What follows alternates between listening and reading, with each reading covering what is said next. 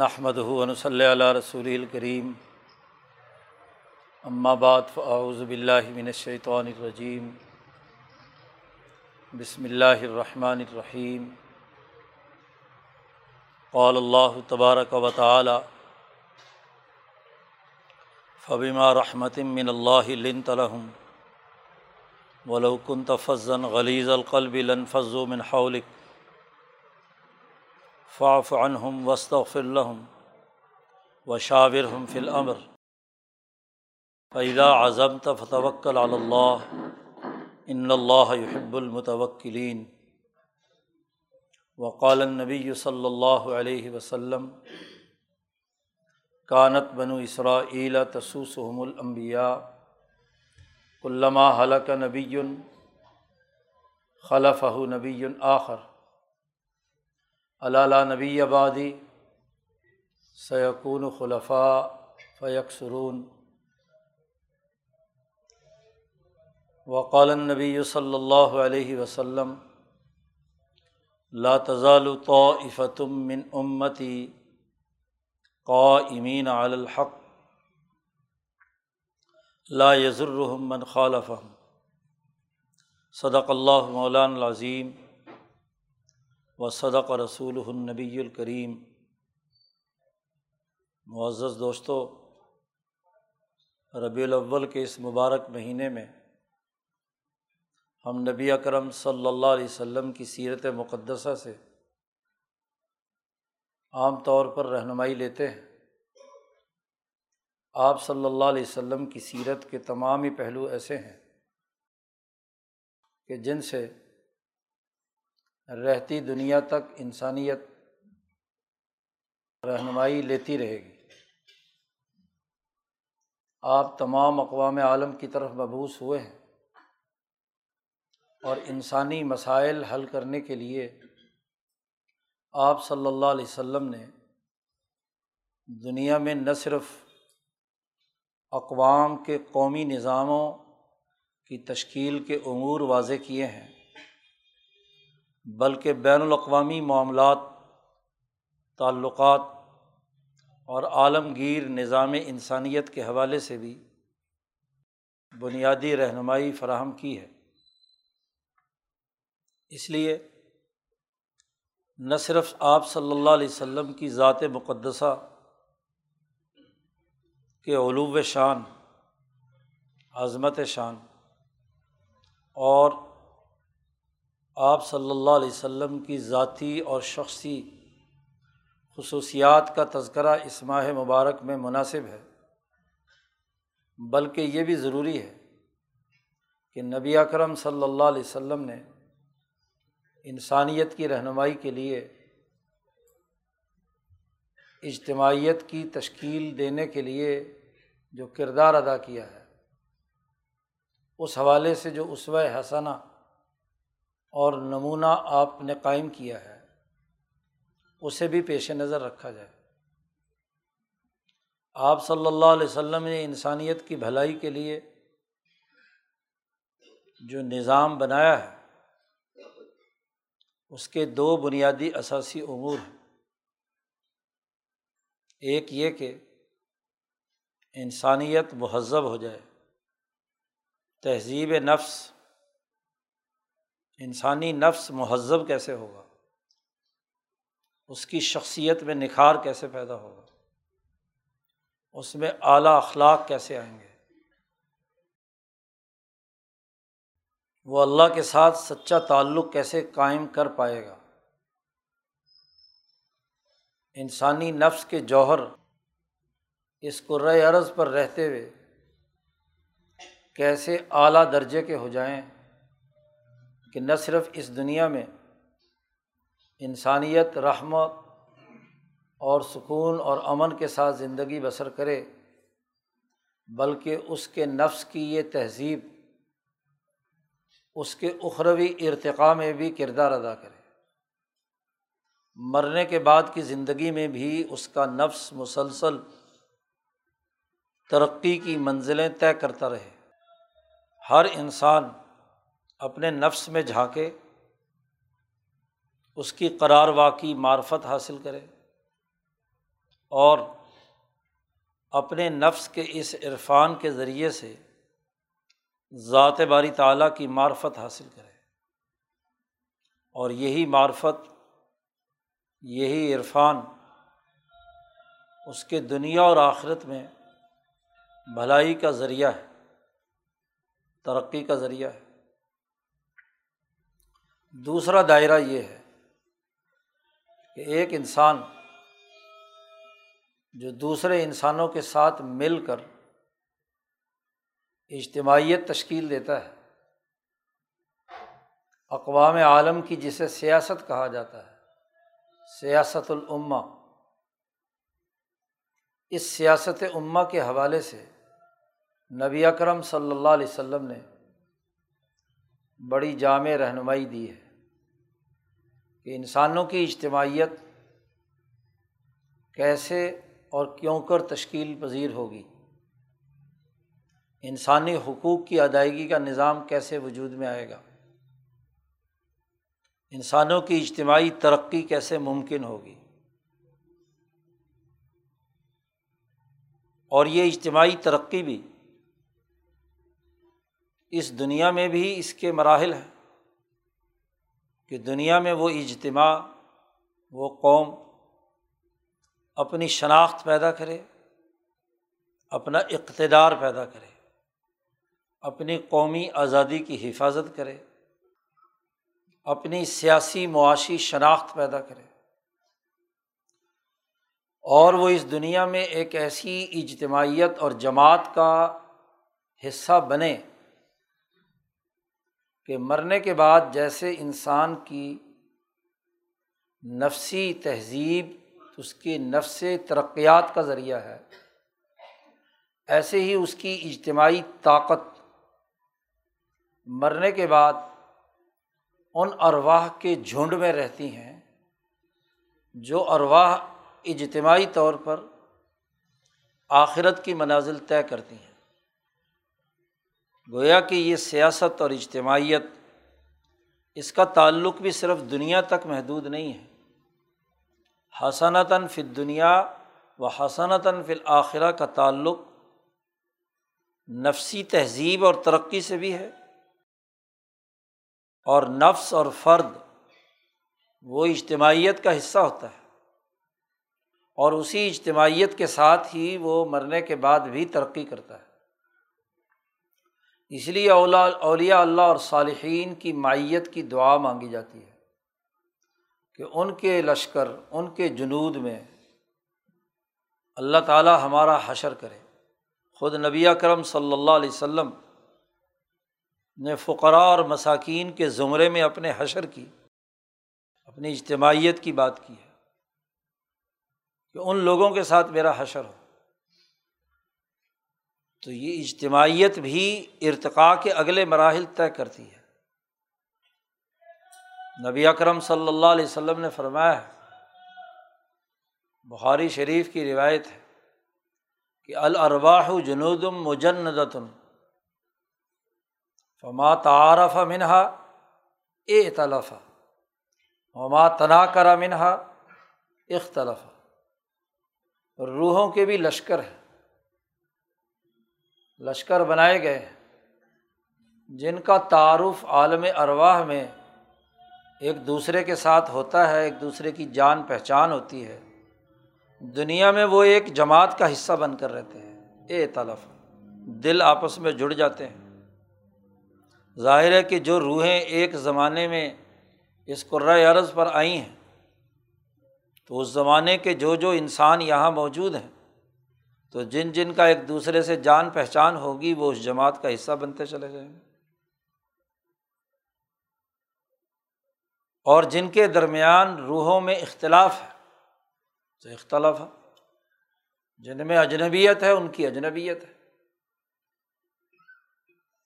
انسانیت دوست روحیں انسانیت دشمن روحوں کے مقابلے میں اپنی اجتماعیت بناتی ہیں، اور انسانیت دشمن روحیں حزب الشیطان بن کر اس کی چھتری کے نیچے مراحل طے کرتی ہیں۔ تو جیسے افراد کی ترقی دنیا اور آخرت کی ہے، ایسے ہی جماعتوں کی ترقی بھی دنیا اور آخرت کی ہے۔ اسی لیے نبی اکرم صلی اللہ علیہ وسلم نے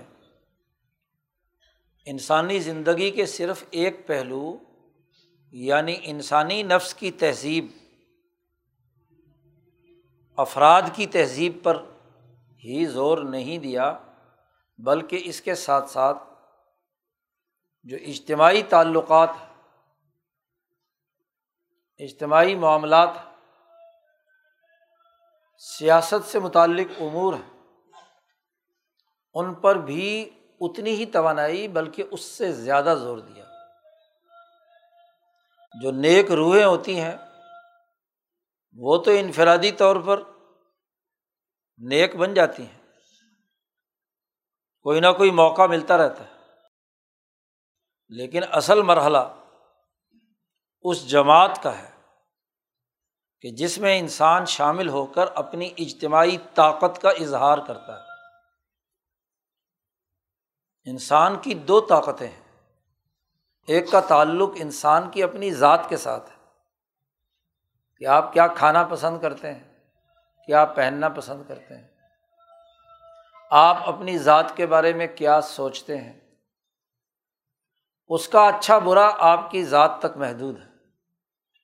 بالخصوص ان امور میں جو ذات آپ کی ذات کے ساتھ صرف اور صرف ذات کے ساتھ مخصوص ہے۔ ایک آپ کا کردار سوسائٹی کی اجتماعیت کے ساتھ ہے، آپ کسی کے بیٹے ہیں، آپ کسی کے باپ ہیں، کسی کے شوہر ہیں، کسی کے عزیز رشتہ دار ہیں، کسی محلے میں رہتے ہیں، کسی بازار میں رہتے ہیں، کسی ملک میں رہتے ہیں، کل انسانیت کے انسانی معاشرے سے آپ کا پالا پڑا ہے، آپ کا ایک کردار اجتماعی ہے، بحیثیت باپ کے، بحیثیت ماں کے، بحیثیت بیٹے کے، بحیثیت رشتہ دار کے، سوسائٹی میں رہنے والے کے حساب سے کل انسانیت کے ساتھ تعلقات کے حوالے سے بھی آپ کا ایک کردار ہے۔ انسان اپنی ذاتی نفع نقصان کو تو بڑی جلدی سوچ لیتا ہے، لیکن دوسرے کا نفع نقصان، دوسرے کے حقوق کی پاسداری، دوسروں کے معاملات کو طے کرنے کا عمل، یہ خاصا مشکل ہوتا ہے۔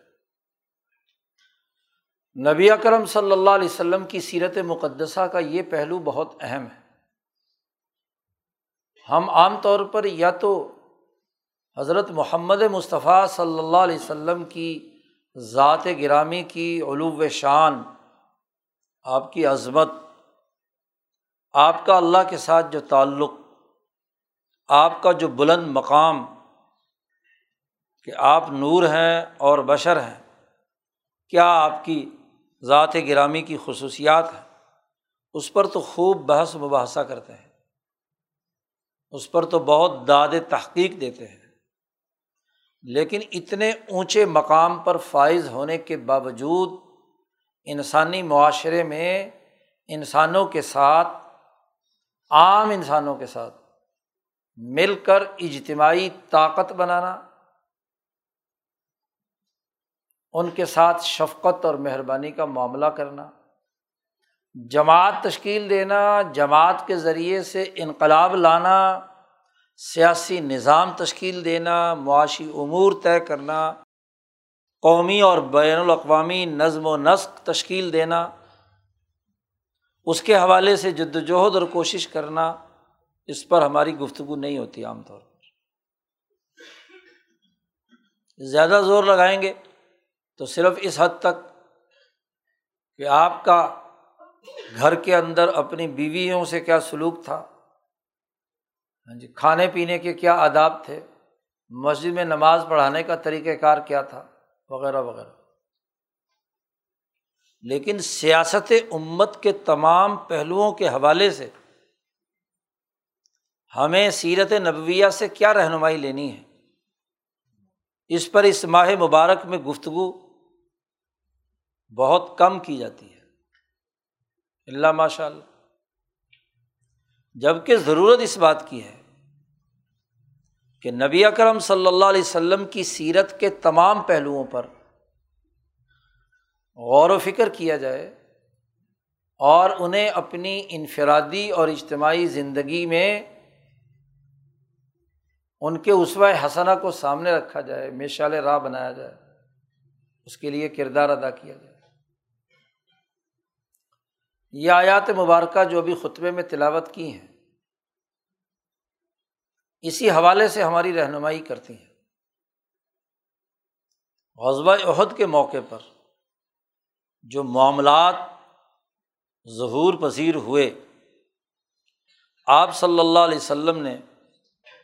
جو ڈسپلن تشکیل دیا تھا، ایک ایسی جماعت جو تیرہ سال تک بڑی محنت اور مشقت سے مکہ مکرمہ میں تیار کی اور تقریباً دو سال ڈھائی سال ہو چکے ہیں مدینہ منورہ میں آئے ہوئے، تو جو شروع کی تربیت یافتہ جماعت ہے وہ تو اپنی جگہ پر درست راستے پر قائم ہے، لیکن ظاہر جماعت میں نئے نئے لوگ آتے رہتے ہیں، اور جب اجتماعی کام کیے جاتے ہیں، جماعت بندی کا عمل ہوتا ہے، اجتماعی نظم و نسق قائم کیا جاتا ہے، تو خاص طور پر جو نئے لوگ ہوں تو ان سے غلطی بھی ہو سکتی ہے۔ کوئی آدمی شروع سے ہی تمام معاملات ماں کے پیٹ سے سیکھ کر نہیں آتا، یہی سیکھتا ہے، غلطیاں کرتا ہے، تو غلطیوں سے ہی سیکھنے کا عمل آگے بڑھتا ہے، معاملات طے ہوتے ہیں۔ اب آپ صلی اللہ علیہ وسلم کو جو ٹاسک دیا گیا ہے وہ یہ کہ لیظہرہ علی الدین کلہ، کہ تمام ادیان باطلہ پر،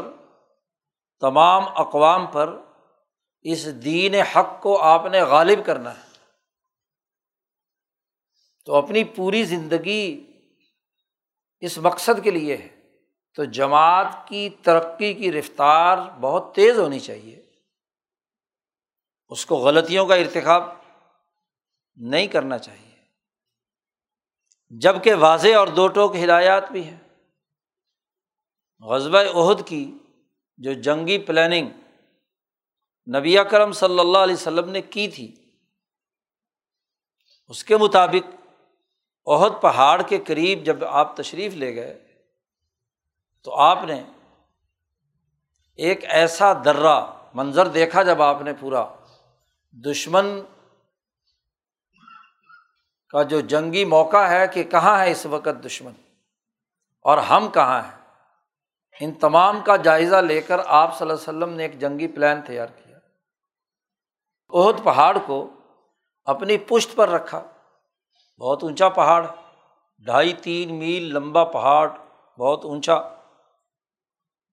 اس کو اپنی پشت پر رکھا، دونوں طرف چھوٹی چھوٹی پہاڑیاں ہیں، ایک پہاڑی درے سے خطرہ تھا کہ دشمن وہاں سے حملہ آور ہو سکتا ہے، اور وہ درہ بھی ایسا تھا کہ اس پہاڑی کے نیچے ایک نالا ہے،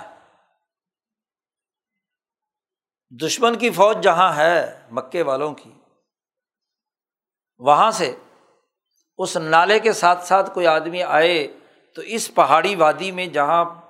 احد پیچھے ہے اور دونوں طرف چھوٹے چھوٹے پہاڑ، وہاں سے آنے والا لشکر نظر نہیں پڑتا اور دور سے نالا آ رہا ہے، تو آپ صلی اللہ علیہ وسلم کی نظروں نے بھانپ لیا کہ دشمن اگر حملہ کر سکتا ہے تو اس درے سے کر سکتا ہے۔ پچاس آدمیوں کو وہاں مقرر کیا، تیر انداز لوگوں کو، کہ ہم چاہے فتح حاصل کریں یا شکست،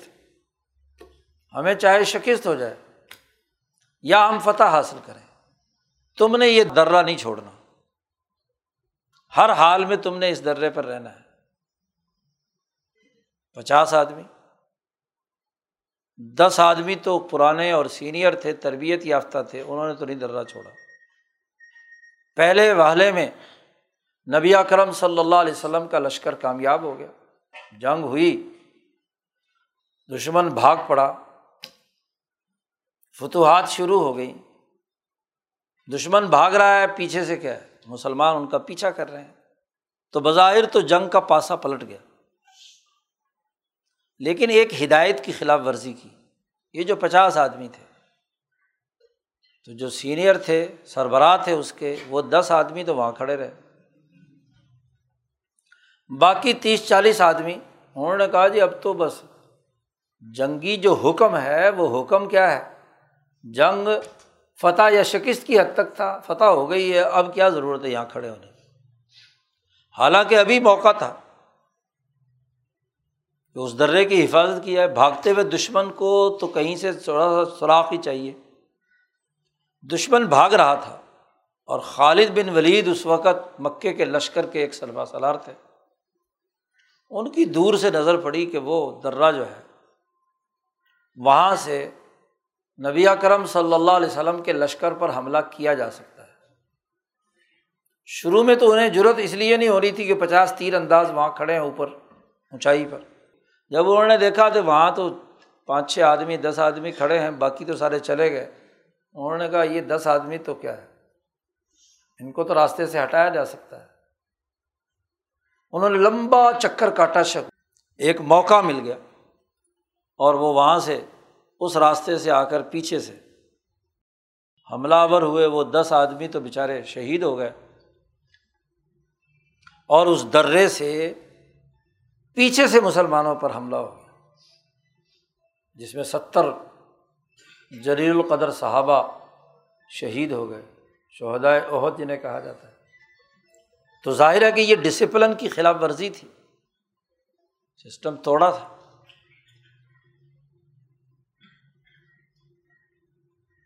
اجتماعی نظم و نسق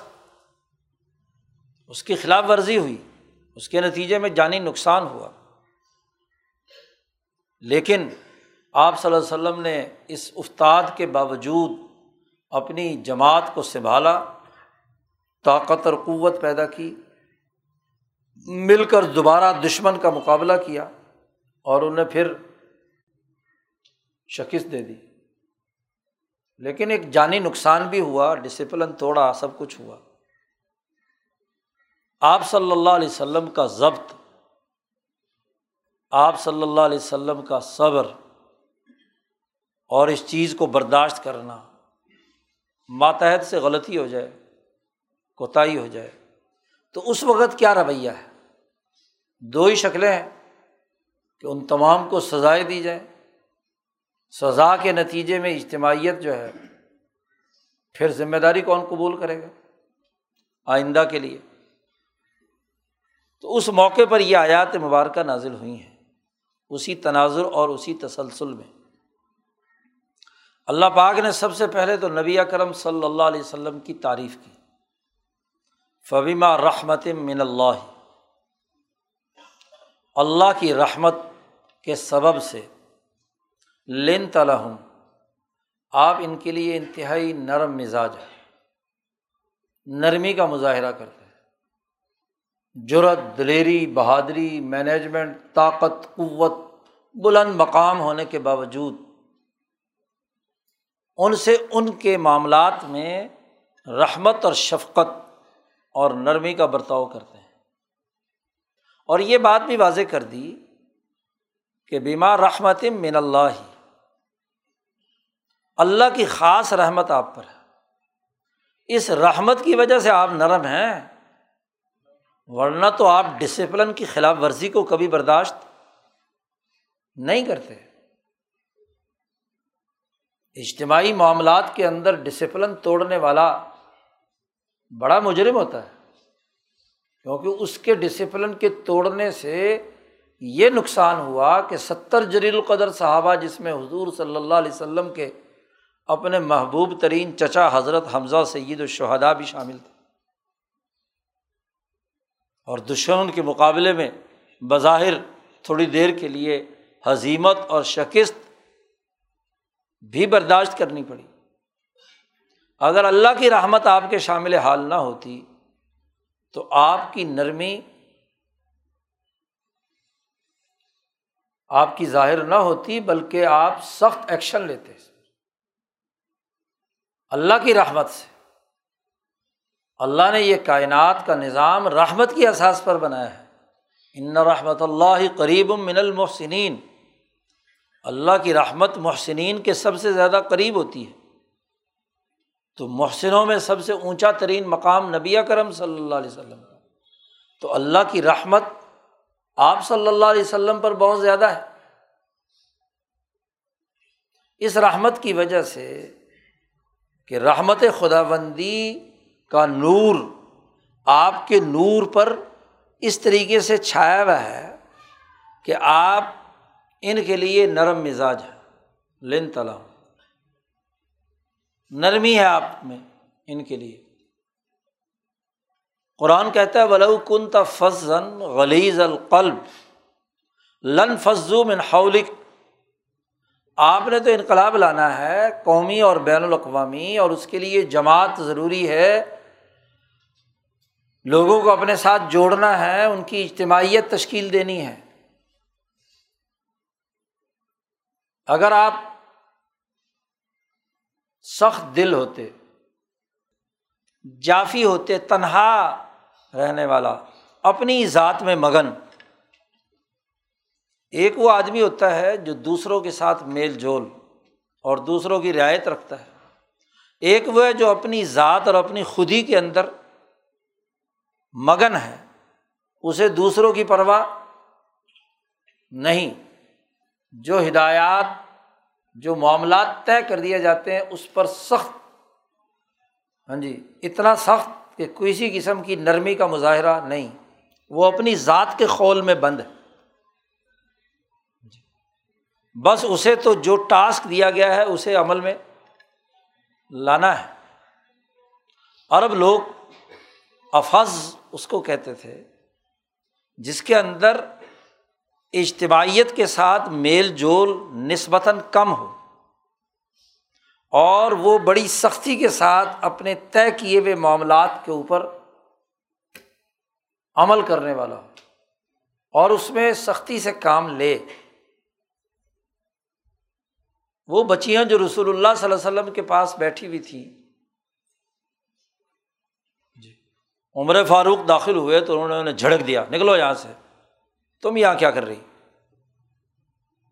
کچھ نعت وات پڑھ رہی تھی یا کوئی غزل وزل پڑھ رہی تھی کہ حضور کی موجودگی میں اور یہ جو گانا بجانا، نکلو یہاں سے۔ تو ان لڑکیوں نے جاتے جاتے کہا انت افز و اغلظ من رسول اللہ صلی اللہ علیہ وسلم، تم بہت سخت ہو اور دل سخت والے بھی ہو اور اپنے بات کو منوانے والے ہو رسول اللہ صلی اللہ علیہ وسلم سے زیادہ۔ جی تو ڈسپلن قائم کرنے والا، اس کے اندر کچھ نہ کچھ سختی تو ہوتی ہے نا، اس کے بغیر تو ڈسپلن قائم ہی نہیں ہوتا، مینجمنٹ ہوتی نہیں ہے۔ تو اگر آپ صرف ڈسپلن قائم کرنے والے ہوتے اور دل میں سختی ہوتی، لوگوں سے علیحدگی اور ایک اپنی ذات کے خول میں بند ہوتے، تو لانفضوا من حولک، یہ پوری کی پوری جماعت آپ کے چاروں طرف سے کیا ہے، بھاگ جاتی، یہ آپ کے قریب ہی نہ لگتی۔ کیونکہ عام طور پر طبیعتیں اپنے معاملات کے اندر کوتاہی برتتی ہیں، سستی اور کاہلی ہوتی ہے، کام کو پورے طور پر کرنے کا مزاج نہیں ہوتا۔ تو اگر ان کو سختی سے ان سے کام لیا جائے تو پھر وہ یا اگر تو کوئی مفاد وابستہ نہیں ہے تو ویسے ہی کھسک جائیں گے، چھوڑو جی، اور اگر کوئی مفاد وابستہ ہے تو پھر دھوکہ دینے کے اور بہت سارے طریقے ہوتے ہیں، جیسے بیوروکریسی کرتی ہے، دفاتر میں ہوتا ہے کہ کام کو ایسے طریقے سے گھنڈی ڈال دیں کہ وہ غصے والا غصہ ہی کرتا رہے، جی گھمن گھری میں ڈال دو، فائلوں کے اندر الجھائے رکھو۔ تو بہت سارے طریقے ہیں لانفضوا من حولک۔ تو پہلی بات تو یہ آپ صلی اللہ علیہ وسلم کی خصوصیت بیان کی، سیرت کی۔ کہ آپ انتہائی نرم مزاج ہیں، اور یہ نرم مزاجی اللہ کی رحمت سے ہے۔ امام شاہ ولی اللہ دہلوی نے بڑی اچھی اور خوب بات فرمائی، ایک نرمی ہوتی ہے آدمی کی نااہلیت اور بزدلی کی وجہ سے، ڈر کی وجہ سے، جی بیچارہ نرم مزاج ہے کہ اس لیے کر کچھ نہیں سکتا، جی کمزور ہے تو وہ کہے گا چلو جی جیسے جی چاہتا ہے ویسے کر لو۔ یہ تو عجز کی علامت ہے، بزدلی کی علامت ہے، کاہلی کی علامت ہے۔ طاقت، قوت، رعب، دبدبا، ڈسپلن کی صلاحیت کے ساتھ نرم مزاجی دونوں مل کر کردار ادا کرتی ہے۔ خالی نرم مزاج ہو تو ایسے افسر کو تو ویسے ہی کیا ہے لوگ فٹ بال بنائے رکھتے ہیں، ایسے منتظم کو تو کوئی، اور بالکل ہی سخت مزاج ہو تو دوسرا رد عمل سامنے آتا ہے۔ تو جہاں سختی کی ضرورت ہے وہاں سختی کی، اور جہاں نرمی کی ضرورت ہے وہاں۔ اس لیے نبی اکرم صلی اللہ علیہ وسلم جہاں معاملے کی اس نزاکت کو کہ ریڈ لائن کراس ہو رہی ہے، وہاں آپ صلی اللہ علیہ وسلم کا غصہ عروج پر ہے۔ معاذ بن جبل رسول اللہ صلی اللہ علیہ وسلم کے ساتھ عشاء کی نماز پڑھ کر جا کر لوگوں کو نماز پڑھاتے تھے، اور نماز کا بڑا چونکہ جذبہ اور شوق تھا، وہاں جا کر نماز پڑھانے میں پہلی رکعت میں سورۃ بقرہ شروع کر دیتے تھے، دوسری رکعت میں سورۃ آل عمران۔ اب بیچارے جس محلے میں جاتے تھے وہاں مزدور، کاشتکار، سارا دن کی محنت مشقت کے تھکے ہارے، اب عشاء کی نماز میں کیا امام صاحب سورۃ بقرہ شروع کر دیں، پھر مقتدیوں کا کیا حال ہوگا جی؟ تو ایک بیچارہ مزدور تھکا ہارا آیا، اس نے اپنی نماز توڑی اور اس نے اپنے چار فرض پڑھے اور گھر جا کے سو گیا۔ لوگوں نے معاذ بن جبل سے شکایت کی کہ جی فلانا آدمی منافق ہو گیا، تو اس نے نماز توڑی ہے اور اپنی نماز کی نیت باندھ کے چلا گیا، جماعت کی خلاف ورزی کی ہے، جماعتی ڈسپلن توڑا ہے۔ صبح کو وہ آدمی رسول اللہ صلی اللہ علیہ وسلم کے پاس آ گئے، انہوں نے کہا یا رسول اللہ ہم تو بڑی مصیبت میں ہیں، سارا دن محنت مشقت کے تھکے ہارے، اور رات کو اب معاذ ہمیں نماز پڑھاتے ہیں تو وہ لمبی لمبی صورتیں شروع کر دیتے ہیں، تو ہم کیسے پڑھیں نماز؟ تو آپ صلی اللہ علیہ وسلم کا چہرہ انور سرخ ہو گیا، اتنے غضبناک ہوئے، اتنے شدید غصے ہوئے کہ صحابہ کہتے ہیں کبھی نبی اکرم صلی اللہ علیہ وسلم اس سے پہلے ایسے ناراض نہیں ہوئے۔ چہرہ سرخ ہو گیا اور معاذ کو بلایا کہ افتان انت، کیا تم فتنہ پرور ہو، فتنے پیدا کرتے ہو، یہ تم نے کیا کام کیا ہے؟ جی بھائی یاد رکھو حضور صلی اللہ علیہ وسلم نے فرمایا کہ جب کوئی آدمی لوگوں کو نماز پڑھائے تو ہلکی نماز پڑھائے، مختصر سی نماز پڑھائے۔ حضور صلی اللہ علیہ وسلم نے فرمایا کہ نماز میں تمہارے مقتدی کوئی ضعیف ہوتا ہے، کوئی کمزور ہوتا ہے، کوئی بوڑھا ہوتا ہے، کوئی مریض ہوتا ہے، کوئی حاجت مند ہوتا ہے، تم وہاں لمبی نیتیں باندھ کر کھڑے ہو جاؤ۔ اپنی اکیلے نماز پڑھنی ہو تو جتنی مرضی لمبی پڑھو، جماعت کے ساتھ نماز پڑھانی ہے تو مختصر سی نماز پڑھاؤ۔ تو یہاں آپ صلی اللہ علیہ وسلم باوجود نرم مزاجی کے، آپ صلی اللہ علیہ وسلم نے دیکھا کہ یہ اگر رویہ بن گیا تو پھر تو کیا ہے، اور پھر فرمایا کہ لوگوں کو خوشخبری سناؤ، نفرت مت دلاؤ، دین سے نفرت دلانے کا باعث بن رہے ہو تم، اجتماعیت کو توڑنے کا باعث بن رہے ہو۔ اس طرح تو سارے لوگ آہستہ آہستہ نمازیں توڑ توڑ کر اپنے اپنی رکعتیں پڑھیں گے اور اپنے گھر چلے جائیں گے، کون کھڑا رہے گا تمہارے پیچھے نماز پڑھنے کے؟ وہاں شدید غصے کا اظہار نبی اکرم صلی اللہ علیہ وسلم نے فرمایا۔ عمر فاروق رسول اللہ صلی اللہ علیہ وسلم کی مجلس میں تورات پڑھنے لگے، کتاب مل گئی کہیں سے، تورات یہودیوں کے پاس سے، اور رسول اللہ صلی اللہ علیہ وسلم سے بڑے خوشی کے ساتھ آ کر بتایا کہ دیکھو اللہ کی کتاب مجھے ملی ہے، اور آپ صلی اللہ علیہ وسلم کے سامنے بیٹھ کر تورات بلند آواز سے پڑھنے لگے۔ جیسے جیسے وہ پڑھتے گئے ویسے ویسے رسول اللہ صلی اللہ علیہ وسلم کا چہرہ سرخ ہوتا چلا گیا، غصے سے آپ صلی اللہ علیہ وسلم کا چہرہ انور غضبناک ہے۔ اچانک ابو بکر صدیق رضی اللہ تعالیٰ عنہ کی عمر نظر حضرت صلی اللہ علیہ وسلم پر پڑی تو آپ نے چہرہ انور پر غصے کے آثار دیکھ کر عمر کو کونی ماری، او بھائی کیا پڑھ رہا ہے ادھر تو دیکھ۔ عمر فاروق نے جیسے ہی دیکھا خاموش، تو بڑے غصے میں فرمایا آپ صلی اللہ علیہ وسلم نے، اے عمر، اگر آج موسیٰ بھی زندہ ہوتے تو انہیں میری اتباع کرنی پڑتی، تم کہاں آج تورات پڑھ رہے ہو، تورات تو منسوخ ہو چکی، اب اس کی جگہ پر تو صرف اور صرف کیا ہے قرآن حکیم ہے، اس وقت تورات کے پڑھنے کا کیا مطلب ہے؟ جی تو جب موقع آیا تو وہاں انتہائی غصے کا اظہار بھی آپ صلی اللہ علیہ وسلم نے کیا۔ تو اس لیے دل کی نرمی کسی کاہلی، سستی یا عجز کی بنیاد پر نہیں، بلکہ ضبط کی بنیاد پر، حکمت کی بنیاد پر۔ یہ اللہ کی رحمت کی وجہ سے، یعنی کسی طبعی نفسانی تقاضے سے نہیں، اللہ کی رحمت۔ اور اللہ کی رحمت جب چاہتی ہے کہ اس وقت سختی کی ضرورت ہے تو حضور صلی اللہ علیہ وسلم غضبناک ہوتے ہیں۔ دیکھنے والا سمجھتا ہے کہ بڑی سختی ہو رہی ہے، کہ اللہ کی کتاب ہی تو پڑھ رہے تھے نا عمر، کیا ہوا، اللہ کا کلام ہی تھا، تو وہاں حضور صلی اللہ علیہ وسلم نے اتنے سخت جملے فرما دیے۔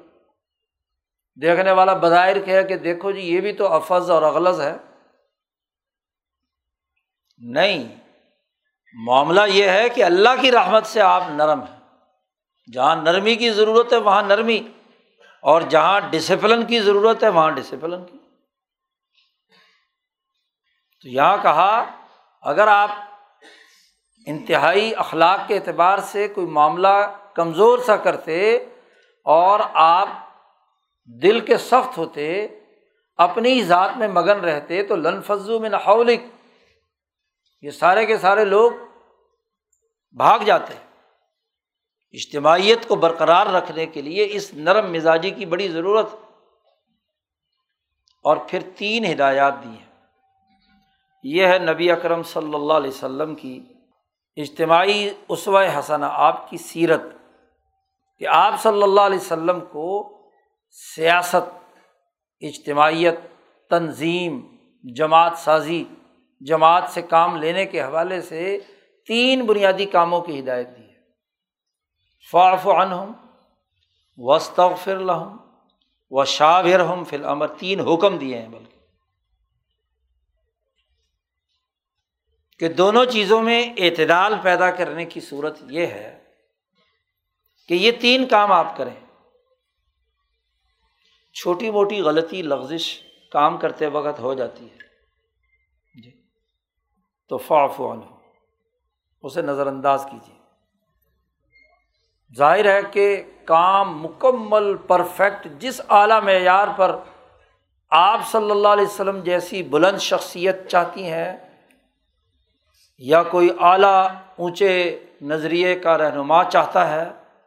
اتنا ہونا تو عام لوگوں کی اجتماعیت سے ممکن نہیں ہوتا۔ چھوٹی موٹی غلطیاں ہوتی رہتی ہیں، لغزشیں ہوتی رہتی ہیں، بنیادی نظریہ درست ہے، ایمان رکھتے ہیں، آپ سے محبت رکھتے ہیں، جماعت کا حصہ ہیں، کام خلوص کے ساتھ کر رہے ہیں، کوئی منافقت، کوئی کفر اور کوئی بغض نہیں ہے، جماعت کے اہداف کے حصول کے لیے اپنی عقل اور اپنے سمجھ کے مطابق دیانتداری سے کام کر رہے ہیں۔ تو کام کرتے وقت اجتماعی کاموں میں غلطیاں ہوتی ہیں، خاص طور پر جب نئی ذمہ داریاں کسی کو دی جائیں تو اس میں وقت آگے پیچھے ہو گیا، کام کرنے میں کیا ہے کوئی مسائل پیش آئے، بات سمجھنے میں کوئی دقت پیش آ گئی، کام کرتے ہوئے کما حق کو نہیں ادا کر پایا، تو فاعف عنہ، اس کو نظر انداز کرنا چاہیے پہلے مرحلے میں تو کیا ہے، تاکہ خود ہی احساس پیدا ہو جی کہ یہ کام مجھ سے غلط ہو گیا، اور غلطی سے پہلے سیکھے، سیکھنے کی کوشش کرے وہ پہلے مرحلے میں، پہلی بات فاعف عنہ۔ اور دوسرا یہ کہ ظاہر ہے کہ اس کام کی خرابی سے، اس کام کے غلط ہونے سے کچھ نہ کچھ تو نقصان ہوا ہے، یا اللہ کا حق ٹوٹا ہے یا بندوں کا کوئی حق ٹوٹا ہے۔ مثلاً یہی چالیس آدمی جو اس درے سے اتر کر آئے، ایک تو رسول اللہ صلی اللہ علیہ وسلم کا حق ٹوٹا کہ آپ نے جو حکم دیا تھا اس کی خلاف ورزی کی، دوسرا اس حملے کے نتیجے میں مسلمانوں کے ستر جلیل القدر صحابہ شہید ہو گئے، پوری جماعت کو کیا ہے ایک مرتبہ ایک وقت کے لیے بظاہر کچھ شکست بھی اٹھانی پڑی۔ تو غلط کام کے اثرات تو ہوتے ہیں نا، یہ تو نہیں ہوتا کہ غلطی کے کوئی اثرات مرتب نہ ہوں، اس ادارے، اس جماعت، اس نظم، اس سطح، جس سطح کا وہ کام ہے اس کے اثرات ضرور ہوتے ہیں۔ تو پہلی بات تو یہ کی کہ آپ انہیں معاف کر دیں، نظر انداز کریں، غلطیوں کو درگزر کریں۔ دوسری بات کہی آپ صلی اللہ علیہ وسلم سے کہ واستغفر لہم، اللہ سے ان کی مغفرت کی دعا مانگیں، کیونکہ غلطی کا جو نقصان ہوا ہے، اس غلطی کے جو اثرات مرتب ہوئے ہیں، اس کو دور کرنے کا طریقہ یہ ہے کہ اللہ کا حق ٹوٹا ہے، اللہ کی سچی جماعت جن مقاصد کے لیے کام کر رہی تھی اس میں تاخیر ہو گئی، اس کے اندر کوتاہی ہوئی ہے، تو آپ اللہ سے گر گڑا کر ان کے لیے دعا مانگیں جی، استغفار طلب کریں، مغفرت مانگیں، خود بھی چشم پوشی کریں اور اللہ سے بھی کہیں کہ بھائی ان کو معاف کر دے، غلطی ہو گئی ہے۔ تو قائد اور لیڈر کی ذمہ داری ہے کہ وہ اس بات کی کیا ہے، گویا کہ اجتماعی معاملات میں، اجتماعی نظم و نسق میں، جماعت بنانے، کسی ادارے کی سربراہی کرنے، کسی حکومت کی سربراہی کرنے، موالی جو حکمران ہیں، اولیاء ہیں، ان کی ذمہ داری ہے کہ وہ اپنے ماتحت لوگوں کی غلطیوں پر اللہ سے معافی مانگیں، استغفار کریں۔ اس لیے مولانا سندھی کہتے ہیں جو اللہ پاک نے صلح حدیبیہ کے بعد انا فتحنا لک فتحا مبینا لیغفر لک اللہ ما تقدم من ذنبک وما تاخر، آپ معافی مانگیے، فتح ہوئی آپ کو، فتح مبین، آپ کے جو پہلے اور اگلے جتنی لغزشیں اور کوتاہیاں ہوئی ہیں ان کی آپ معافی مانگے، اس لیے کہ جماعت کی غلطی دراصل لیڈر کی غلطی ہوتی ہے۔ مہذب دنیا میں کسی وزیر کے ماتحت اس کے شعبے میں کوئی نقصان ہو جائے تو وزیر استعفیٰ دیتا ہے، ذمہ دار وہ ہے، سربراہ وہ ہے، ادارے کا سربراہ استعفیٰ دیتا ہے، حالانکہ براہ راست اس کی اپنی کوئی غلطی نہیں ہوتی، نیچے ماتحتوں کی غلطی ہوتی ہے جی۔ لیکن یہاں رسول اللہ صلی اللہ علیہ وسلم سے بھی کہا کہ جو ماتحتوں سے غفلت ہوئی ہے، ظاہر ہے کہ نبی اکرم صلی اللہ علیہ وسلم سے تو کبھی کوئی غلطی نہیں ہو سکتی، آپ تو معصوم ہیں، لیغفر لک اللہ ما تقدم من ذنبک، آپ جب معاف کی بات ہو رہی ہے تو یہ جماعت کے گناہ ہیں، اسی آیت سے پتہ چلا جماعت سے غلطی ہو گئی، کوئی کوتاہی ہو گئی، کوئی سستی ہو گئی، اور جماعت میں ہر طرح کے لوگ ہوتے ہیں، تو آپ اللہ سے ان کے لیے، مولانا سندھی کی دلیل یہی آیت ہے کہ ان کے لیے آپ استغفار کریں، یہ آیت اس آیت کی تشریح کرتی ہے لیغفر لک اللہ ما تقدم من ذنبک۔ اب یہ غزوہ احد کے موقع پر نازل ہوئی ہے اور وہ صلح حدیبیہ کے موقع پر نازل ہوئی ہے، تو مغفرت کا حکم دیا گیا ہے۔ بعض مفسرین نے کہا فاعف عنہم کا مطلب یہ ہے کہ اے محمد صلی اللہ علیہ وسلم آپ کے حکم کی خلاف ورزی کی ہے، آپ کی ذات کو اگر کوئی نقصان پہنچا ہے کسی کی غلطی سے، تو آپ اپنے دل سے اسے معاف کر دیں، اور غلطی کے نتیجے میں اللہ کا کوئی حق ٹوٹا ہے تو اس کی معافی کے لیے اللہ سے استغفار کریں، واستغفر لہم۔ اب آپ صلی اللہ علیہ وسلم کی رائے تو یہ تھی غزوہ احد کے موقع پر کہ مدینہ منورہ کے اندر رہ کر جنگ لڑی جائے گی، بڑے جلیل القدر صحابہ ابو بکر وغیرہ ان تمام کی رائے بھی یہی تھی، لیکن نوجوان صحابہ، جمہور صحابہ، ان کی رائے یہ تھی کہ جی ہمیں بدر میں جنگ لڑنے کا موقع نہیں ملا، دشمن سے دو بدو کرنے کا موقع نہیں ملا، اس لیے باہر جنگ لڑنی چاہیے تاکہ ہم آمنے سامنے ان کا تیا پانچا کر دیں۔ تو حضور صلی اللہ علیہ وسلم نے جمہوریت پر عمل کرتے ہوئے جمہور کی رائے کے مطابق فیصلہ فرما دیا کہ ٹھیک ہے باہر۔ مفسرین نے تفسیروں میں جمہور ناس کا لفظ استعمال کیا ہے کہ جمہور ناس کی رائے جو مشورہ کیا تھا، اس مشورے کی اساس پر جمہور کی رائے پر عمل کر کے آپ صلی اللہ علیہ وسلم باہر جنگ لڑنے کے لیے تشریف لے گئے تھے احد کے مقام پر۔ احد پہاڑ مدینہ منورہ سے کوئی تین میل کے فاصلے پر، ڈھائی تین میل کا سفر۔ آپ صلی اللہ علیہ وسلم اتنی دور باہر جا کر جنگی پلان آپ نے تیار کیا تھا۔ اب صحابہ سے مشورہ کر کے یہ کام ہوا تھا، اور یہ مشورہ کرنے کی عادت نبی اکرم صلی اللہ علیہ وسلم کی غزوہ بدر بلکہ اس سے بھی پہلے کے زمانے سے، کیونکہ اللہ پاک سورۃ الشورى میں یہ بات واضح کر چکے تھے کہ امرہم شوریٰ بینہم،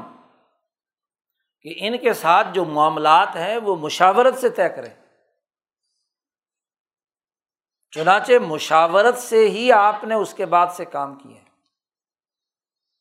مدینہ والوں نے جب نبی اکرم صلی اللہ علیہ وسلم کو مدینہ آنے کی دعوت دی تو حضور صلی اللہ علیہ وسلم نے باقاعدہ ان سے مشاورت کی۔ دس آدمیوں کی صرف بات نہیں مانی، اگلے سال پچاسی آدمی آئے، اور ان کی مشاورت اور اپنے صحابہ کی مشاورت کے ساتھ آپ نے ہجرت کا فیصلہ کیا، مشورہ کیا۔ امرہم شوریٰ بینہم، مشاورت کے مطابق عمل کیا۔ آپ صلی اللہ علیہ وسلم نے عبادات کے نظام میں بھی مشاورت کا عمل کیا تھا، امرہم شوریٰ بینہم۔ جی جب مسجد نبوی بنائی تو اس کے بنانے کے لیے بھی مشاورت، اور جب مسجد نبوی میں لوگوں کو نماز کے لیے جمع کرنے کا عمل ہوا، جماعت کے لیے بلانے کا عمل ہوا، تو اذان کے سلسلے میں بھی مشاورتی اجلاس بلایا، ہاں بھائی لوگوں کو کیسے دعوت دی جائے، کیونکہ جس کام کا تعلق انسانی اجتماعیت سے ہے، آپ کی ذات سے نہیں ہے، اس میں اجتماعیت کی مشاورت واجب اور لازم ہے۔ جی اس لیے امام مالک اور امام اعظم امام ابو حنیفہ رحمہ اللہ کے ہاں مشاورت واجب ہے، غیر انبیاء کے لیے تو واجب ہے ہی ہے، حکمرانوں کے لیے، ادارے چلانے والوں کے لیے۔ رسول اللہ صلی اللہ علیہ وسلم کے بارے میں بھی امام جساس رازی کہتے ہیں کہ اس آیت سے جو آگے شاورہم فی الامر کا حکم آ رہا ہے یہ امر للوجوب ہے، اگرچہ بعض مفسرین نے کہا کہ جی بس دل لوگوں کے دلوں کے اطمینان کے لیے آپ کو مشورے کی ضرورت تو نہیں تھی، آپ تو نبی تھے، بس لوگوں سے صرف خوش کرنے کے لیے آپ نے یہ کام کیا تھا۔ تو جساس رازی نے باقاعدہ اپنی تفسیر میں کئی صفحات پر بحث کر کے کہا کہ یہ کیا بات ہے کہ صرف دل خوش کرنے کے لیے، اگر مجلس مشاورت کو یہ پتہ ہو کہ بس ایسے ہی دل خوش کرنے کے لیے ہم سے مشورہ لیا جا رہا ہے، فیصلہ تو وہی کرنا ہے جو اسٹیبلشمنٹ کا ہے، تو کوئی مشورہ دے گا؟ یہ کیا بات ہے؟ رسول اللہ صلی اللہ علیہ وسلم کی طرف ایسے ہاں جی مشورے کی نسبت کرنا یہ تو غلط ہے۔ تو آپ صلی اللہ علیہ وسلم پر بھی مشورہ کرنا واجب تھا، کیونکہ شاورہم فی الامر کا ہے۔ اب آپ نے اذان کے لیے بھی ان کی مشاورت، اب اس میں مشورے میں ہر ایک نے اپنی رائے دی، کسی نے کہا جی وہ یہودیوں کی طرح وہ جو سینگ میں آواز دی جاتی ہے وہاں سے اعلان کرو جی نماز کا وقت ہو گیا آ جاؤ، کسی نے کہا کہ وہ عیسائی ڈھول پیٹتے ہیں تو دیل، کسی نے کہا کہ وہ مجوسی آگ جلاتے ہیں جب ان کی عبادت کا وقت ہوتا ہے تو آگ بھڑکائی جائے، اور ایک نے اپنا اپنا مشورہ دیا۔ حضور صلی اللہ علیہ وسلم نے کہا بھی ہم جس نظریے پر ایمان رکھتے ہیں ذات باری تعالیٰ کے، تو ہماری اذان میں اس کا اظہار ہونا چاہیے نا۔ یہ آگ تو کیا ہے، اور پھر ہر دفعہ پانچ نمازوں کے لیے آگ جلانی پڑتی، تو یہاں تو چولہا جلانے کے لیے لکڑیاں نہیں ہیں، تو لوگوں کو بلانے کے لیے آگ، اور آگ کے جو اپنے نقصانات ہیں وہ الگ سے، پھر ڈھول پیٹنا، ہاں جی وہ بھی ایک مستقل کام ہے، ایک نیا ساز بجانے کا معاملہ ہے، ہوتے ہوتے کوئی نہ کوئی بانسری بن جاتی جی۔ تو کوئی ایسی تجویز دو جو نظریے کے مطابق ہو۔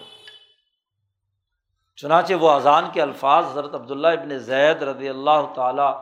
عنہ کو خواب میں بتلائے گئے، اور آپ نے آ کر حضور صلی اللہ علیہ وسلم سے صبح کو بتلایا، اور خواب ایک نہیں دس پندرہ بندوں کو، عمر فاروق کو۔ عبداللہ ابن زید نے جب کلمات اذان رسول اللہ صلی اللہ علیہ وسلم سے ذکر کیے تو رسول اللہ صلی اللہ علیہ وسلم نے کہا کہ فوراً بلال کو بلاؤ۔ بلال کی چونکہ آواز بڑی جہوری الصوت تھے اور عبداللہ ابن زید کی آواز بہت پست اور کمزور تھی، تو ان سے کہا کہ ان کو کلمات اذان سکھاؤ۔ انہوں نے جب اذان دی تو عمر فاروق گھر سے اپنی چادر سنبھالتے ہوئے ہاں جی دوڑے ہوئے آ رہے ہیں، چادر گھسٹتی ہوئی آ رہی، یا رسول اللہ میں نے بھی خواب دیکھا ہے یہ، تو اور بہت سارے لوگوں نے۔ تو بات یہ کہ مشورہ کیا۔ جمعے کا نظام قائم ہونے لگا تو آپ صلی اللہ علیہ وسلم نے خط لکھا مصعب بن عمیر کو، جو مدینہ منورہ میں پہلے بھیجے ہوئے تھے، کہ اتنے لوگ ہو گئے ہیں تو لوگوں سے مشورہ کرو اور جمعے کا نظام بناؤ، کیونکہ وہاں مکہ میں تو کوئی جمعہ تھا نہیں، کیونکہ آپ کی کون سا حکومت تھی وہاں، مسجد حرام پر تو قبضہ تھا ان کا۔ تو مشورہ کر کے انہوں نے جمعہ پڑھا۔ تو عبادات تک میں آپ نے مشاورت کی، پھر غزوہ بدر کے موقع پر مشاورت ہوئی، یہاں سے لشکر جانے کے لیے بھی مشاورت ہوئی کہ ایسے ایسے ابو سفیان کا قافلہ آ رہا ہے، اس کا راستہ روکنا، چلنا چاہیے کہ نہیں۔ سب نے کہا ٹھیک ہے چل پڑے، اور جب وہاں جا کر پتہ چلا کہ ابو سفیان تو دریا کے کنارے کنارے نکل گئے مکہ کی طرف،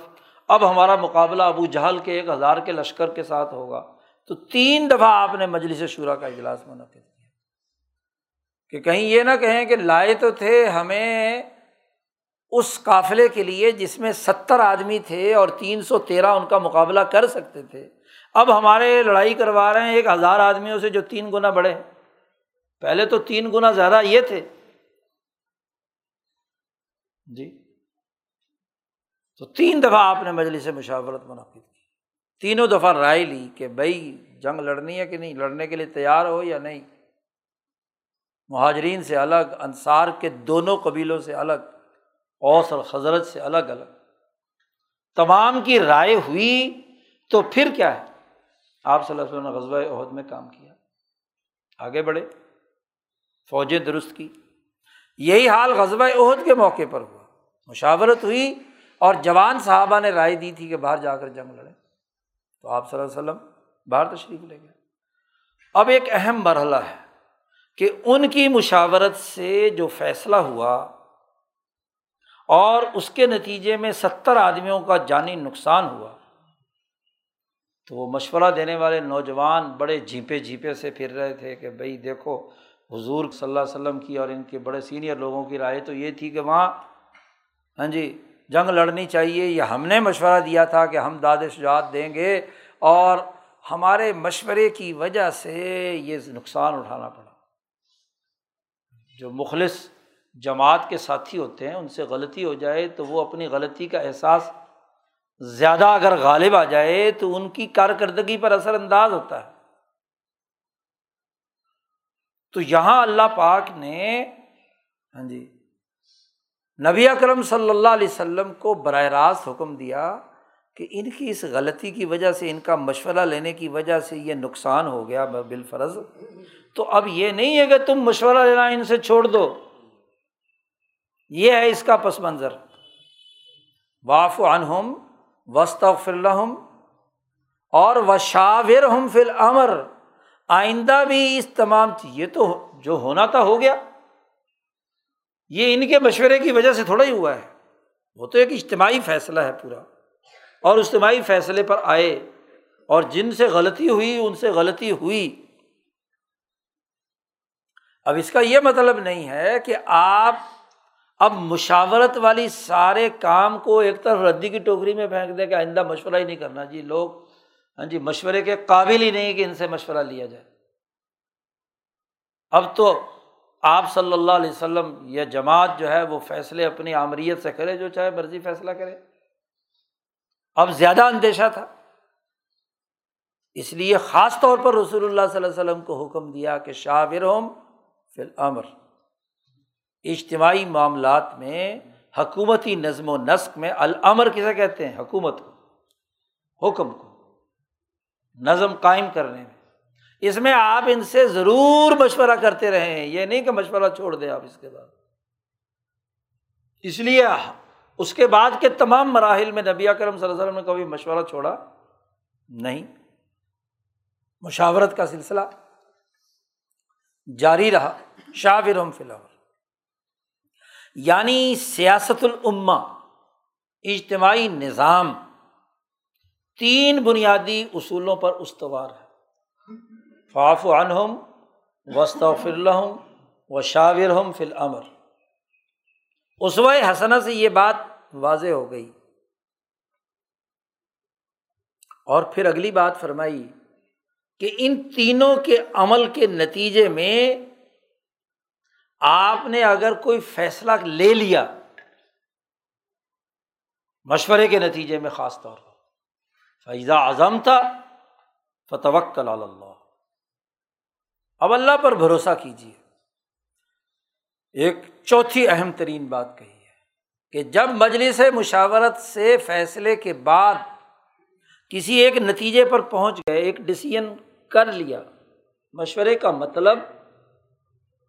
معاملات کو الجھانا نہیں ہے کہ بس لوگوں کی رائے لے کر جھگڑے کھڑے کرتے رہو، نئے نئے گروپ بن جائیں، کوئی ادھر سے پریشر گروپ، کوئی ادھر سے پریشر گروپ، کوئی ادھر سے مطالبہ کرنے والا، کوئی ادھر سے مطالبہ کرنے والا۔ اہل الرائے سے مشورہ ہوگا، اور اہل الرائے وہ ہیں جو کسی بھی معاملے میں رائے رکھتے ہوں، اور رائے سازی، رائے بنانے کا عمل ایک مستقل عمل ہے، مسلسل غور و فکر ہے، عقل و شعور کا استعمال ہے۔ رائے کیسے بنتی ہے، رائے سازی کیسے ہوتی ہے، اس پر ہمارا ایک مستقل جمعہ ہے کہ رائے بنانے کا عمل یہ نہیں ہے کہ بس جو اخبار میں پڑھ لیا، کوئی ادھر سے کوئی رائے لے لی، کوئی ادھر سے سنی سنی سنائی بات ہے، آپ نے وہ وہاں ہاں جی بطور تذکرہ کے چھوڑ دیا۔ رائے کا مطلب تو سوچ سمجھ کر، عقل و فہم کے ساتھ اس زیر بحث معاملے کو کم وقت، کم وسائل اور کم توانائی کے خرچ ہونے سے اعلیٰ سے اعلیٰ نتیجہ نکلنے کے بارے میں آپ رائے دیں۔ تو ایسے رائے دینے والے، ان سے جب مشاورت ہو جائے اس زیر بحث معاملے کی، اس کے بعد کیا ہے، آپ کو عمل درآمد کرنا ہے۔ عزم کے بارے میں حضرت علی رضی اللہ تعالیٰ عنہ نے خود نبی اکرم صلی اللہ علیہ وسلم سے پوچھا کہ اس میں کہا فَإِذَا عَزَمْتَ فَتَوَكَّلْ عَلَى اللَّهِ، تو عزم کیا ہے؟ تو نبی اکرم صلی اللہ علیہ وسلم نے فرمایا مشاورت اہل الرائے، جو صاحب الرائے لوگ ہیں یا صائب الرائے ہیں، درست رائے رکھنے والے۔ تجربے سے پتہ چلا کہ یہ جو رائے دیتے ہیں یہ رائے درست ہوتی ہے، یا صاحب الرائے جس کے اندر ایک رائے ہے، جس میں رائے ہی نہیں، بیچارہ ایسے ہی مجنون، اسے اپنا بھی کوئی عطا پتہ نہیں، تو اس کا بھی ووٹ، اس کی بھی رائے، اس کی تو کوئی رائے نہیں ہے۔ اور رائے وہی رکھے گا جو سیاسی معاملات پر غور و فکر کرے گا، اس زیر بحث معاملے پر اپنی عقلی اپنی طبعی، اپنی جسمانی اور نفسانی قوتوں کو بروئے لاکار لا کر ایک متوازن رائے رکھے گا، وہ رائے والا آدمی ہے جو اپنی نفس سے مغلوب ہو گیا، خواہش سے مغلوب ہو گیا، محض عقل سے مغلوب ہو گیا، ذاتی مفاد سے مغلوب ہو گیا، اس کی کوئی رائے ہے؟ تو آپ صلی اللہ علیہ وسلم نے فرمایا مشاورت اہل الرائے، جو رائے رکھنے والے لوگ ہیں ان سے مشاورت، اور پھر ثم اتباعہم، پھر اس کی اتباع، جو مشورے سے کیا ہے رائے آئی ہے ان تمام آراء کو سمپ کر کے ایک متوازن فیصلے تک پہنچنا، یہ مشورے کا لازمی نتیجہ ہے۔ مشورہ کسی موضوع کے حوالے سے فکری انتشار پیدا کرنے کا نام نہیں ہے، الجھاؤ میں ڈال دینا نہیں ہے، بلکہ باقاعدہ سوچی سمجھی آراء کو جمع کرنا اور پھر اس سے اس کام کے حوالے سے ایک متوازن فیصلے تک، جامع فیصلے تک پہنچنا۔ اس لیے یہ مشاورت شرط العسل سے ہے، اور شرط العسل عربی میں کہا جاتا ہے کہ جب آپ نے شہد نچوڑا، شہد جو ہے مختلف پھلوں پھولوں اور مختلف شہد کی مکھیوں کی اجتماعی کاوش سے کیا ہے وجود میں آتا ہے، اس لیے وہ میٹھا، شفاء للناس اور پتنے کتنے فائدے ہوتے ہیں۔ تو مشورے سے جو فیصلہ ہوتا ہے وہ شہد کی طرح میٹھا ہوتا ہے، اسی لیے کیا ہے حسن بصری فرماتے ہیں کہ مشورے میں جو چیز طے ہو جائے، مشورے سے جو معاملہ طے ہو جائے، کبھی اس میں خسارہ اور نقصان نہیں ہوتا۔ وہ ہے کہ اجتماعی فیصلہ ہے، اس کا کوئی نقصان نہیں ہوتا، اس پر کوئی ندامت نہیں ہوتی، کوئی حسرت نہیں ہوتی۔ ایک تو یہ کہ اس پورے کام میں سب لوگ ذمہ دار ہوتے ہیں، تو ایک آدمی کو کیا ندامت ہوگی؟ ندامت اور حسرت اور مایوسی جو ہے وہ انسان کی قوت فعالہ کو نقصان پہنچاتا ہے۔ قرآن نے اسی لیے کہا ہے نا لِكَيْ لَا تَأْسَوْا عَلَىٰ مَا فَاتَكُمْ وَلَا تَفْرَحُوا بِمَا آتَاكُمْ، جو چیز تمہیں نہیں ملی تو اس پر اتنے مایوس ہو جائے، اتنا مایوس ہو جائے کہ آئندہ کوئی فیصلہ ہی نہ کرے، یا آپ کے فیصلے کے نتیجے میں بہت اچھا ہو گیا اور اس پر اتنی خوشی ملے، اتنی خوشی ملے کہ بس بندہ اترا کر اب آئندہ سے کوئی سوچ سمجھ اور رائے مشورہ ہی نہ کرے۔ تو دونوں طرف کی نقصان کی بات ہے نا، اس لیے اس متوازن رائے کا قائم ہونا، فیصلے تک پہنچنا مشاورت سے ہو تو نہ ندامت ہوتی ہے نہ حسرت ہوتی ہے۔ اس لیے مشاورتی نظام میں خود نبی اکرم صلی اللہ علیہ وسلم کی دس سالہ مدینہ منورہ کی زندگی، جس میں اجتماعی معاملات آپ نے طے کیے ہیں، سیاست امہ کے، حضرت ابوبکر صدیق، حضرت عمر فاروق، حضرت عثمان غنی اور خلفائے راشدین کا عمومی طرز فکر و عمل کیا ہے؟ مشاورت کا ہے، چیزوں کو اجتماعی طور پر دیکھنے کا ہے۔ اب آپ دیکھیے کہ اس آیت میں یہ تین حکم دینے کے بعد کہا کہ جب تم نے عزم کر لیا تو اب کیا کرو؟ وتوکل اللہ، اب اللہ پر بھروسہ کرو۔ یعنی ایک فیصلہ لے لیا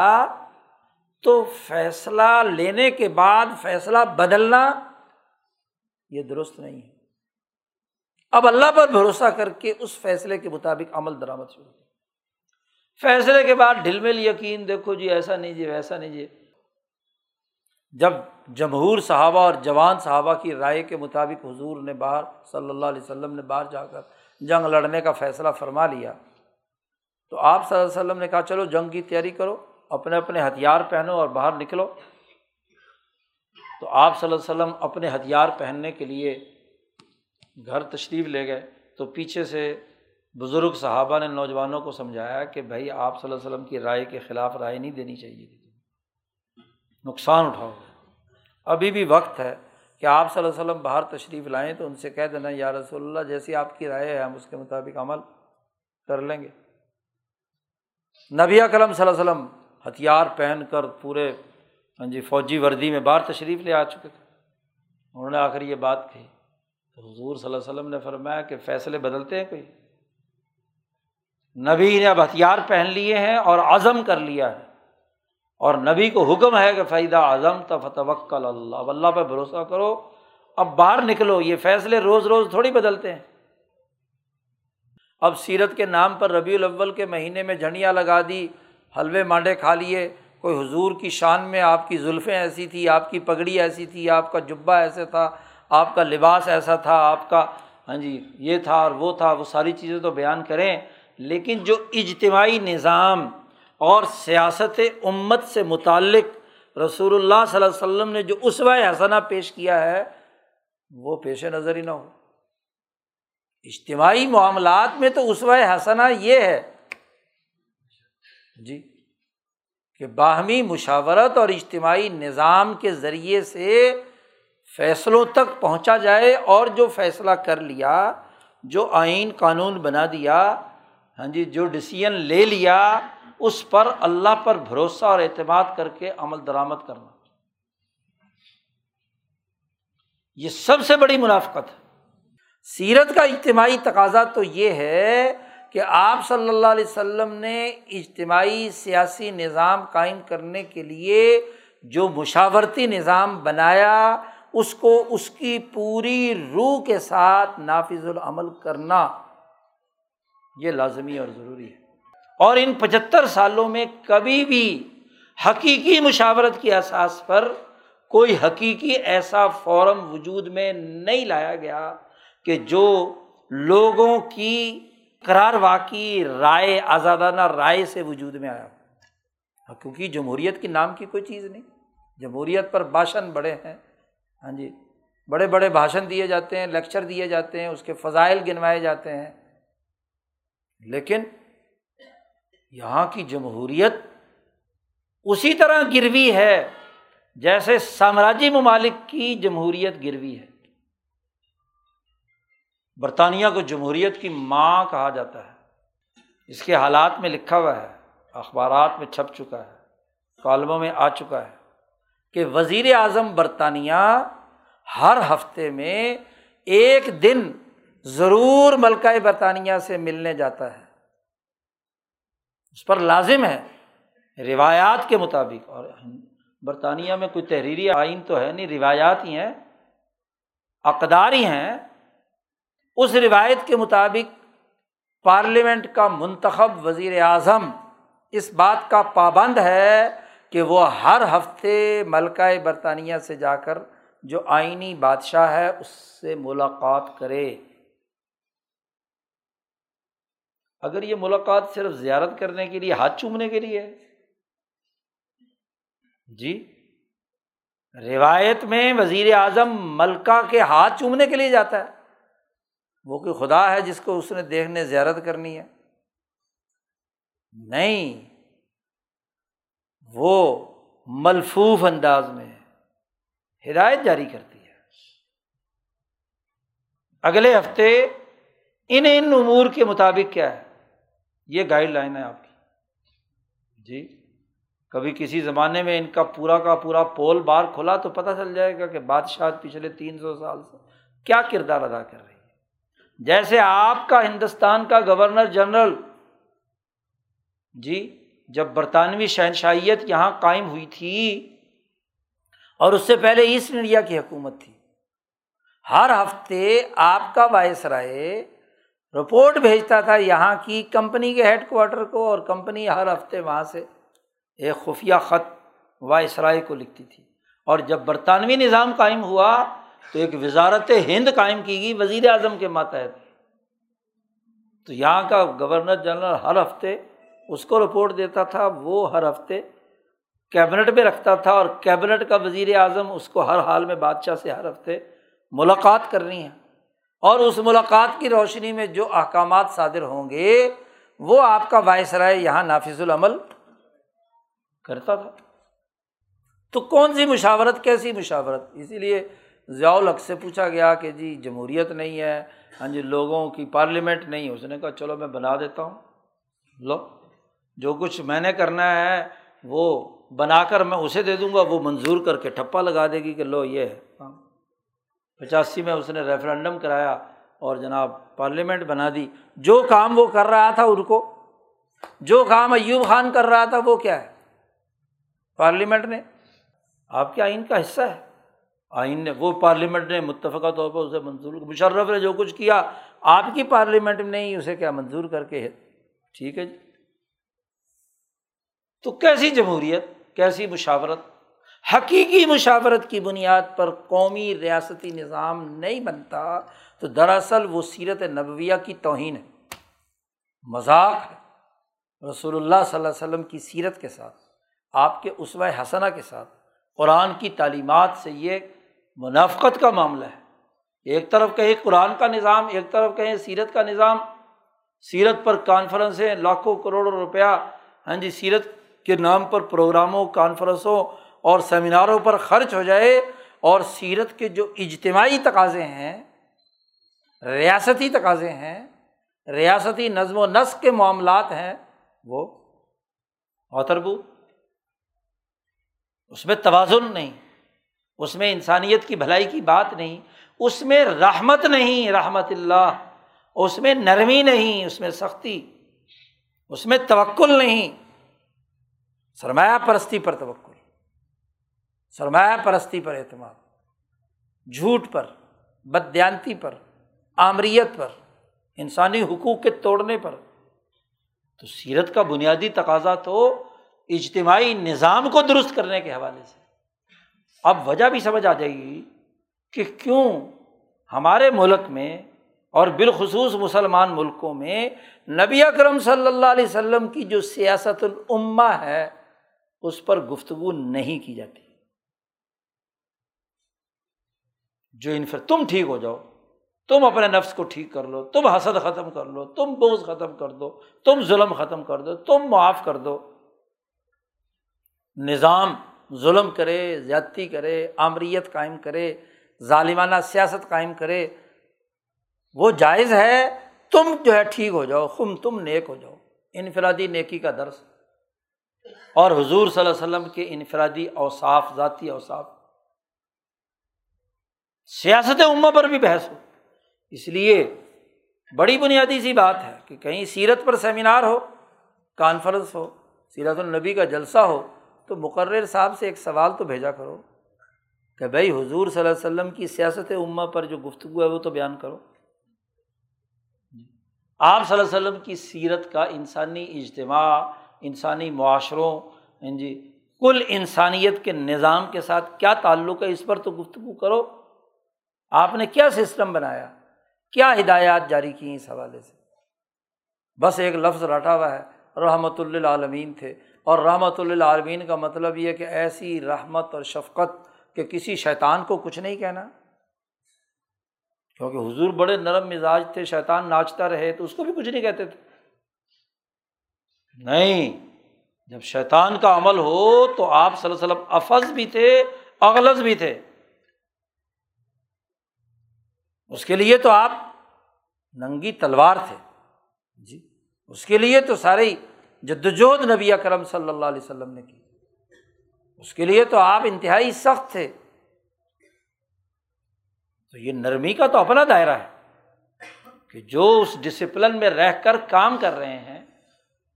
اس کے مطابق کردار ادا کر رہے ہیں، تو ان کے ساتھ نرمی کا معاملہ ہے، شیطان کے ساتھ، طاغوت کے ساتھ، اس میں تو حکم دیا نبیوں کو کہ کلا ان الانسان لیطغی، اس میں تو حکم دیا کہ اذهب الی فرعون انہ طغی، اس میں تو حکم دیا کہ واجتنب الطاغوت، طاغوت سے اجتناب کرو۔ تو یا طاغوت کو مسلط کر کے، ظلم کا نظام مسلط کر کے، اس کی سیاست مسلط کر کے، انفرادی نیکی کے لیے ہاں جی اللہ کے جو احکامات ہیں وہ بیان کرنا، یا نبی کی سیرت بیان کرنا، اس سے بڑا دھوکہ اور کیا ہوگا۔ آج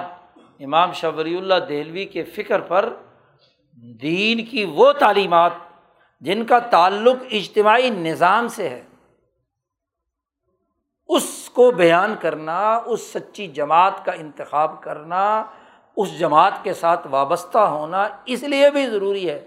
کہ دنیا کی زندگی حسنہ بنے، اور مرنے کے بعد اسی سچی جماعت کے ساتھ آپ کی روح اجتماعی طور پر ترقی کرے، اس کے ساتھ وابستہ ہو۔ ورنہ تو وہ روح ادھر ادھر بھٹکتی رہے گی، انفرادی نیکی آدمی کو کہاں لے جاتی ہے جی۔ اور حشر کے میدان میں تو اجتماعیت ہی فائدہ دے گی۔ امام شاہ ولی اللہ فرماتے ہیں کہ انفرادی جو گناہ ہیں ان کی سزا جزا جو ہے، انفرادی مزاج کے جو امور ہیں اس کی جزا و سزا تو قبر میں مکمل ہو جائے گی۔ عالم قبر جو ہے من بقایا حاضل عالم، اس عالم کے بقایا جات میں ہے، اور جب حشر کے میدان میں جمع ہوں گے تو وہاں آپ کی جماعتی شناخت ہوگی۔ سورۃ یاسین میں اللہ نے کہا وَامْتَازُوا الْيَوْمَ أَيُّهَا الْمُجْرِمُونَ، او مجرمو الگ الگ الگ ہو جاؤ، چور ایک طرف ہو جاؤ، ڈاکو ایک طرف ہو جاؤ، آئین شکن ایک طرف ہو جاؤ، قانون توڑنے والے ایک طرف ہو جاؤ، ظالم ایک طرف ہو جاؤ، سب مجرموں جو جس جرم والی جماعت کا ہوگا وہ اس کے سر پینچ کے نیچے ہوگا۔ انفرادی معاملات تو نمٹ چکے ہوں گے قبر کے اندر، وہاں تو سچی جماعت کے ساتھ ہو، بلکہ اللہ پاک اعلان کریں گے کہ بھائی جو جو جس کو پوجتا تھا وہ اس اس کے پاس جمع ہو جائے، جو سورج کو پوجتا، بخاری کی روایت، بڑی لمبی روایت، تفصیلی روایت، جو سورج کو پوجتے ہوں گے تو وہاں اللہ میاں نے حشر کے میدان میں سورج بھی وہاں، کوئی چاند کو پوجتا ہے تو چاند بھی، کوئی پتھر کو پوجتا ہے تو وہ پتھر بھی، کوئی ہندو کسی ہاں جی انسانی اعضاء کو پوجتا ہے تو وہ بھی وہاں لگا ہوا ہو۔ جاؤ اپنے اپنے جتنے جس چیز کی تم پوجا کرتے رہے نا اس کے پاس جمع ہو جاؤ۔ تو ہر طاغوت اپنے طاغوت کے پاس پہنچ جائے گا۔ اچھا، اب جو اللہ کو پوجنے والے ہوں گے تو وہ اللہ تبارک و تعالیٰ کا جو مقام ہوگا وہاں پر آ کر جمع ہو جائیں گے۔ اچھا، اب ان میں منافق اور مخلصین کا فرق، تو اللہ میاں ایک ایسی شکل میں آئے گا، بخاری کی روایت ہے، کہ وہ جتنے منافقین ہیں وہ سارے کے سارے کہیں گے یہ تو ہم جس اللہ کو پوجتے تھے وہ تو یہ نہیں ہے، یہ تو کوئی اور ہی ہے جی۔ اس کے بعد اللہ تبارک و تعالیٰ اپنی اصل حقیقی شکل میں تجلی فرمائیں گے، تو جو مخلص ہیں وہ تو پہچان لیں گے اور باقی سارے انکار کر دیں گے، لے پکڑو ان کو، وہ جو منافقوں کے لیے جہنم بنائی ہوئی ہے نا وہاں بھیج دو، یہ سارے مجرم ان کو وہاں بھیج دو۔ جب تک ان کے امراض کا علاج نہیں ہوگا نا، ایمان تو بے شک اللہ پر ہے لیکن جو جو جرائم اور گناہ جس کی وجہ سے ان کو اللہ کا صحیح مشاہدہ حق نہیں ہو رہا، تو پہلے ان کا ذرا بیمارستان میں جا کے علاج کرنے کی ضرورت ہے۔ اپنے اپنے سزاؤں کی بھگتیں گے، صرف مخلصین ہی پہچانیں گے، اور وہ اللہ کے عرش کے سائے کے نیچے ہوں گے، اور ان میں سب سے اونچے مقام پر وہ ہوگا جو الامام العادل، سات آدمیوں کا ذکر کیا ہے انبیاء کے بعد، نیچے سائے کے نیچے ہوں گے، اللہ کے سائے کے نیچے ہوں گے۔ ان میں سب سے پہلا نمبر اس کا ہے کہ جو حکمران عدل و انصاف قائم کرنے والا ہو، جو جماعت کا سربراہ عدل و انصاف کے ساتھ کام کرنے والا ہوگا، الامام العادل، وہ جو اللہ کا ذکر کرتے رونے والے اور اللہ سے محبت رکھنے والے، باقی قسمیں دوسرے تیسرے چوتھے درجے پر جا کر، سب سے اعلیٰ مقام اس امام اور حکمران کا ہوگا جو انسانیت میں اجتماعی طور پر عدل و انصاف قائم کرنے والا ہوگا۔ سبعۃ یظلھم اللہ فی ظلہ، سب سے پہلا جو ہے امام عادل، تو اتنی بڑی اجتماعیت کی حیثیت ہے۔ اور اگر امام الظالم ہوگا تو وہ کس کے سائے کے نیچے ہوگا؟ شیطان کے سائے کے نیچے، وہ اللہ کے سائے کے نیچے تھوڑا ہی ہوگا۔ تو سیاست الامہ نبی اکرم صلی اللہ علیہ وسلم کی سیرت کا اہم ترین پہلو ہے، اس حوالے سے جو نبی اکرم صلی اللہ علیہ وسلم کی ہدایات ہے، آپ کا اسوہ حسنہ ہے۔ باوجود اتنے بلند مقام کے آپ نے صحابہ سے مشورہ کر کے اجتماعی معاملات طے کیے، ورنہ تو آپ صلی اللہ علیہ وسلم حکم دے دیتے بس ٹھیک ہے یہ کرو، تو کسی کی مجال تھی کہ اس کی خلاف ورزی کرتا، آپ کا حق بھی تھا۔ اسی لیے مفسرین نے لکھا ہے کہ اگر رسول اللہ صلی اللہ علیہ وسلم کو یہ ہدایات دی گئی ہیں اور آپ کا یہ طرز عمل ہے تو غیر نبی میں سے کون یہ دعویٰ کرے گا کرتے کہ جی مجھے ضرورت نہیں ہے اس کی، میں جو چاہی مرضی فیصلے کرتا پھروں، مجھے مشاورت کی ضرورت نہیں ہے، مجھے ہاں جی لوگوں کی غلطیوں کو نظر انداز کرنے کی ضرورت نہیں ہے، مجھے استغفار کرنے کی ضرورت نہیں ہے، مجھے کیا ہے ان معاملات میں پڑھنے کی ضرورت نہیں ہے۔ جب نبی اکرم صلی اللہ علیہ وسلم کا یہ اسوہ حسنہ ہے تو جو نبی اکرم صلی اللہ علیہ وسلم پر ایمان لانے والے ہیں ان پر بھی یہ فریضہ ہے۔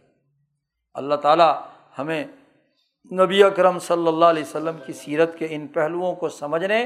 اور اس کے مطابق اپنی صحیح رائے بنانے، شعور پیدا کرنے،